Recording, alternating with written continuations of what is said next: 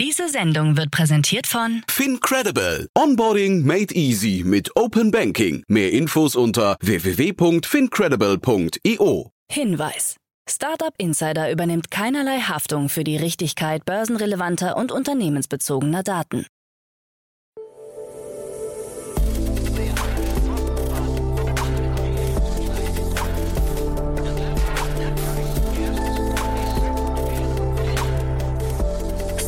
Startup Insider Daily. Morgen Update.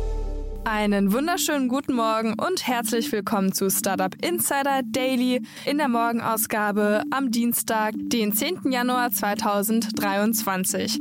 Mein Name ist Nina Weidenauer und wir starten jetzt zusammen in den Tag mit diesen News. Confluent übernimmt Berliner Startup Immerock.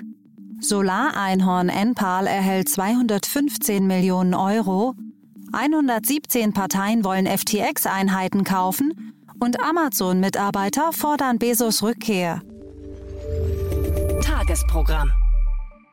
Diese Themen erwarten euch gleich. Nach dieser Morgenausgabe geht es weiter, wie immer, mit der Rubrik Investments und Exits. Hier ist Otto Birnbaum, General Partner von Revent zu Gast und er analysiert heute mit Jan die spannendsten News aus der Startup-Szene. Am Mittag folgt ein Interview mit Christoph Stresing, Geschäftsführer beim Bundesverband Deutsche Startups und sie sprechen über die geplante Mitarbeiterbeteiligung bei Startups. Und am Nachmittag erscheint eine neue Folge der Rubrik Junge Startups. Dazu aber später mehr nach den Nachrichten gelesen von Anna Dressel. Werbung. Hi, hier ist Nina, Content Managerin bei Startup Insider. Suchst du deine nächste große berufliche Herausforderung? Dann melde dich bei uns. Wir suchen aktiv nach neuen Teammitgliedern, die Startup Insider zum führenden Informationsmedium der deutschsprachigen Startup-Szene machen wollen. Aktuell suchen wir Sales Manager, Customer Success Manager, Finanzmanager sowie Werkstudenten in den Bereichen Sales, Product und Content. Aber auch wenn keine passende Stelle dabei ist, melde dich trotzdem bei uns. Wir suchen immer nach leidenschaftlichen Menschen, die mit Startup Insider Großes bewegen wollen. Also, um mehr zu erfahren und dich zu bewerben, geh jetzt ganz einfach auf startupinsider.de/slash insider. Startup Insider Daily. Nachrichten. Confluent übernimmt Berliner Startup Immerock. Das US-Unternehmen Confluent hat das Berliner Software-Startup Immerock übernommen. Confluent soll unbestätigten Informationen zufolge dafür mehr als 100 Millionen Dollar in Bar auf den Tisch gelegt haben. Gegründet wurde Immerock erst im Mai 2022 von Holger Temme, Konstantin Knauf und Johannes Moser. Zu den Geldgebern des Daten-Startups gehören 468 Capital, Casp Capital und Cortical Ventures. Immerock ist nach eigenen Angaben einer der führenden Entwickler von Apache Flink, einer leistungsstarken Technologie zur Erstellung von Stream Processing Anwendungen und eines der beliebtesten Apache Open Source Projekte. Solareinhorn Enpal erhält 215 Millionen Euro. Das Berliner Solarunternehmen Enpal hat im Rahmen einer Series D Finanzierungsrunde 215 Millionen Euro eingesammelt. Federführend war TPG Rise Climate, ein Fonds im Bereich erneuerbare Energien, und Climate Tech. Zu den weiteren neuen Investoren gehören Westley Group und Activate Capital. Auch Bestandsinvestoren wie HV Capital, Softbank Vision Fund 2 Capital und Princeville Climate Tech haben sich erneut beteiligt. Mit den zusätzlichen Mitteln will Enpal an neuen Produkten arbeiten und die Expansion in weitere europäische Märkte vorantreiben. Für das Jahr 2022 geht Enpal von einem Umsatz von mehr als 400 Millionen Euro aus. Erst im Dezember 2022 hatte das Unternehmen eine Fremdkapitalfinanzierung in Höhe von 855 Millionen Euro bekannt gegeben. Enpal vermietet Solaranlagen, Energiespeicher und Wallboxen. Neobank Rookie ist insolvent.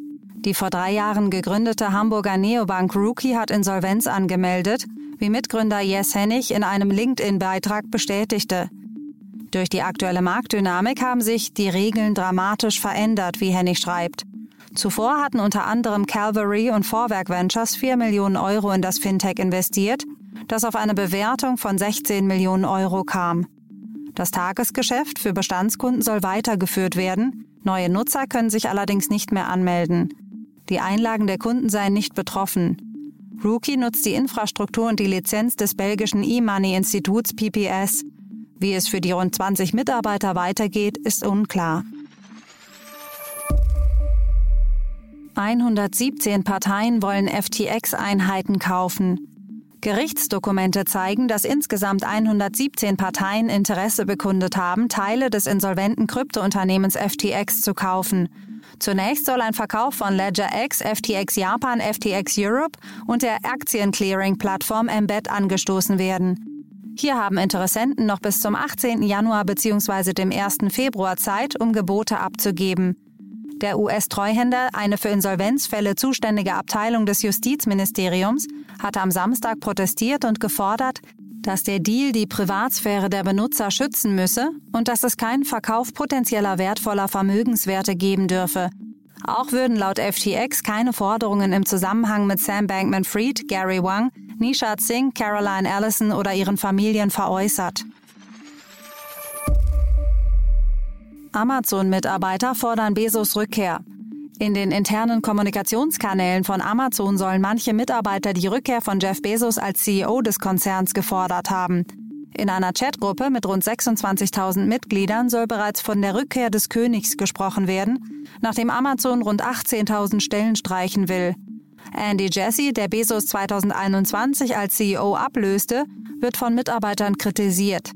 Selbst ranghohe Mitarbeiter sollen nicht über die konkreten Entlassungspläne informiert worden sein, heißt es. Doch nicht nur Jesse wird die Schuld zugewiesen. Vergesst nicht, dass viele der Entscheidungen, die uns hierher gebracht haben, von Bezos stammen, schrieb ein Mitarbeiter im Chat. Laut eines Berichts von Business Insider hat ein Sprecher Amazons zur Zukunft Jessys im Unternehmen gesagt, die überwältigende Mehrheit der Rückmeldungen, die wir erhalten haben, war so positiv, wie es bei schwierigen Nachrichten wie dieser nur sein kann. Bei 1,5 Millionen Mitarbeitern sieht man immer ein diverses Feedback. Microsoft testet GPT für Office-Produkte. Microsoft hat Berichten zufolge damit experimentiert, die Sprach-KI-Technologie von OpenAI in seine Word, PowerPoint und Outlook-Anwendungen zu integrieren. Die GPT-Technologie soll dabei unter anderem Outlook-Suchergebnisse verbessern und Hilfe bei der Texterstellung bieten. Unklar bleibt, ob es sich hierbei nur um einzelne Tests gehandelt hat oder Microsoft fest damit plant, GPT in Zukunft generell für Office-Produkte anzubieten. Die andere große Hürde ist der Datenschutz. Demnach muss Microsoft seine Modelle an die einzelnen Benutzer anpassen, ohne deren Daten zu gefährden. The Information berichtet, dass Microsoft bereits an datenschutzfreundlichen Modellen unter Verwendung von GPT-3 und dem noch nicht freigegebenen GPT-4 gearbeitet hat. Untersuchung gegen DCG und Genesis.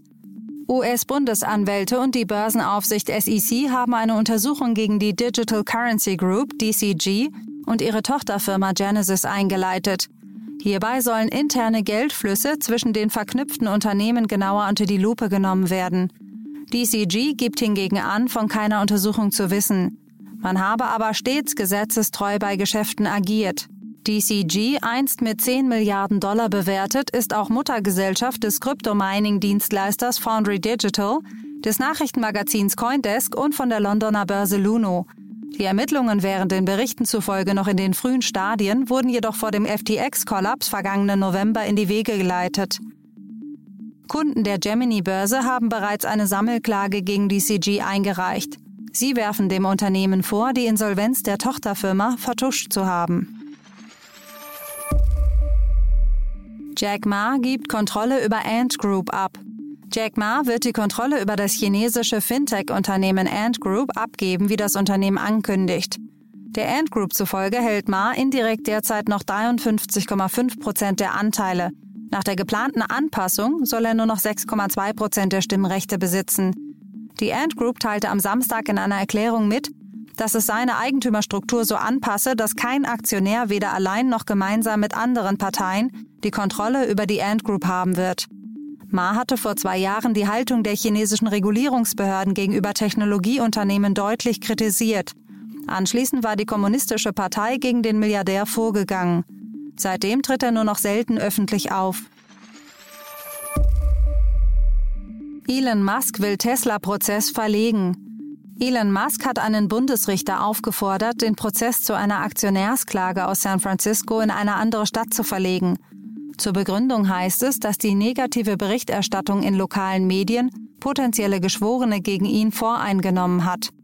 Der Prozess sollte eigentlich am 17. Januar beginnen. Musk und seine Anwälte haben vor, den Prozess an ein Bundesgericht in Texas zu verlegen. Dazu schrieb Musks Anwalt Alex Spiro, in den letzten Monaten haben die lokalen Medien diesen Bezirk mit voreingenommenen und negativen Berichten über Herrn Musk überschwemmt. In diesen Nachrichten würde Musk persönlich für die jüngsten Entlassungen bei Twitter verantwortlich gemacht und es wurde behauptet, dass der Stellenabbau möglicherweise sogar gegen Gesetze verstoßen habe. Die Klage geht auf Musks Tweets aus dem Jahr 2018 zurück, in denen er erklärte, dass er Tesla zu einem Preis von 420 Dollar pro Aktie privatisieren würde. Japan plant Stromerzeugung aus Schnee. Zusammen mit dem Energiestartup Forte arbeitet die Universität für Elektrokommunikation in Tokio an der Idee, Strom aus Schnee zu erzeugen. So sollen in schneereichen Regionen mögliche Engpässe bei der Stromerzeugung ausgeglichen werden. Geplant ist, den Temperaturunterschied zwischen Schnee und der Umgebung zur Energiegewinnung zu nutzen. Die Stromerzeugung soll dabei ähnlich effizient wie bei Photovoltaik ablaufen. Forte sieht darin auch eine Lösung für kältere Regionen in Europa. Dazu müsste es allerdings Schnee in größeren Mengen geben.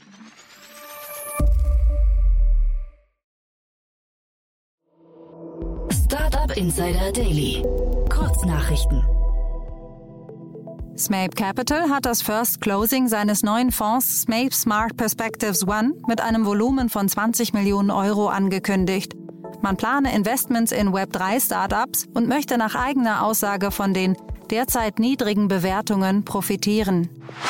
Die französische Regierung will den Einsatz von Influencerinnen und Influencern regulieren und hat daher eine Befragung der Bevölkerung gestartet. Daraus soll ein Verhaltenskodex für den Influencermarkt entwickelt werden. Das Befragungsverfahren soll bis Ende Januar laufen und sich mit Themen wie den Rechten und Pflichten von Influencerinnen und Influencern und Verbraucherschutz befassen.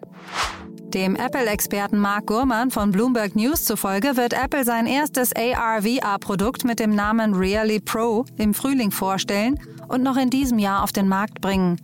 Große Entwickler hätten bereits einen Prototypen des Headsets bekommen, um ihre Apps frühzeitig auf die neue Plattform anpassen zu können. Die Gaming-Plattform Steam hat einen neuen Meilenstein erreicht. Am vergangenen Wochenende haben erstmals parallel mehr als 10 Millionen gleichzeitig via Steam gespielt. Parallel erreichte man mit über 33 Millionen Menschen auch einen neuen Rekord bei der Anzahl der gleichzeitig eingeloggten Nutzer. Den Cybersecurity-Forschern von Checkpoint zufolge experimentieren Nutzer von Dark Web-Foren derzeit wie man den Chatbot ChatGPT von OpenAI für Cyberangriffe nutzen kann. Demnach könne es ChatGPT Nutzern mit sehr geringem technischem Wissen oder sogar ohne technisches Wissen ermöglichen, bösartige Tools zu erstellen. Das waren die Startup Insider Daily Nachrichten von Dienstag, dem 10. Januar 2023. Startup Insider Daily Nachrichten. Die tägliche Auswahl an Neuigkeiten aus der Technologie- und Startup-Szene. Ja, das waren die Nachrichten des Tages, moderiert von Anna Dressel. Vielen Dank. Und jetzt geht's zu unserem Tagesprogramm für heute. In der nächsten Folge kommt wie immer die Rubrik Investments und Exits. Dort begrüßen wir heute Otto Birnbaum, General Partner von Revent. Otto hat zumal die Übernahme von Immerock besprochen. Das US-Unternehmen Confluent hat nämlich das Berliner Software-Startup für etwa 100 Millionen US-Dollar gekauft. Und die amerikanische Skincare-Marke Glowbar hat eine Wachstumsinvestition von 10 Millionen US-Dollar von Peterson Partners erhalten. Glowbar ist ein Anbieter klinisch hochwertiger Gesichtsbehandlung in Amerika. Dazu aber später mehr in der Rubrik Investments und Exits. Um 13 Uhr geht es weiter mit Christoph Stresing, Geschäftsführer bei Bundesverband Deutsche Startups. Jan und Christoph sprechen über die geplante Reform von Bundesfinanzminister Christian Lindner. In dieser werden deutliche Änderungen bei der Mitarbeiterbeteiligung und der Dry-Income-Besteuerung skizziert.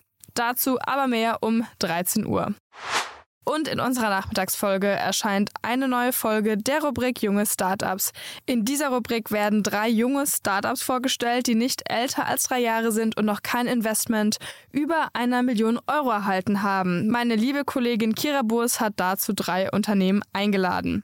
HCP Sense entwickelt Sensor-Wälzlager mit Frühwarnsystem. Seven Plus Club bietet hingegen eine digitale Plattform für Anbieter und Käufer von Immobilienassets. Und der letzte Gast Impact Nexus unterstützt Führungskräfte bei nachhaltigen Entscheidungen. So viel zu der Rubrik Junge Startups um 16 Uhr. Das war's jetzt auch erstmal von mir, Nina Weidenauer. Ich wünsche euch noch einen schönen Tag und wir hören uns morgen wieder.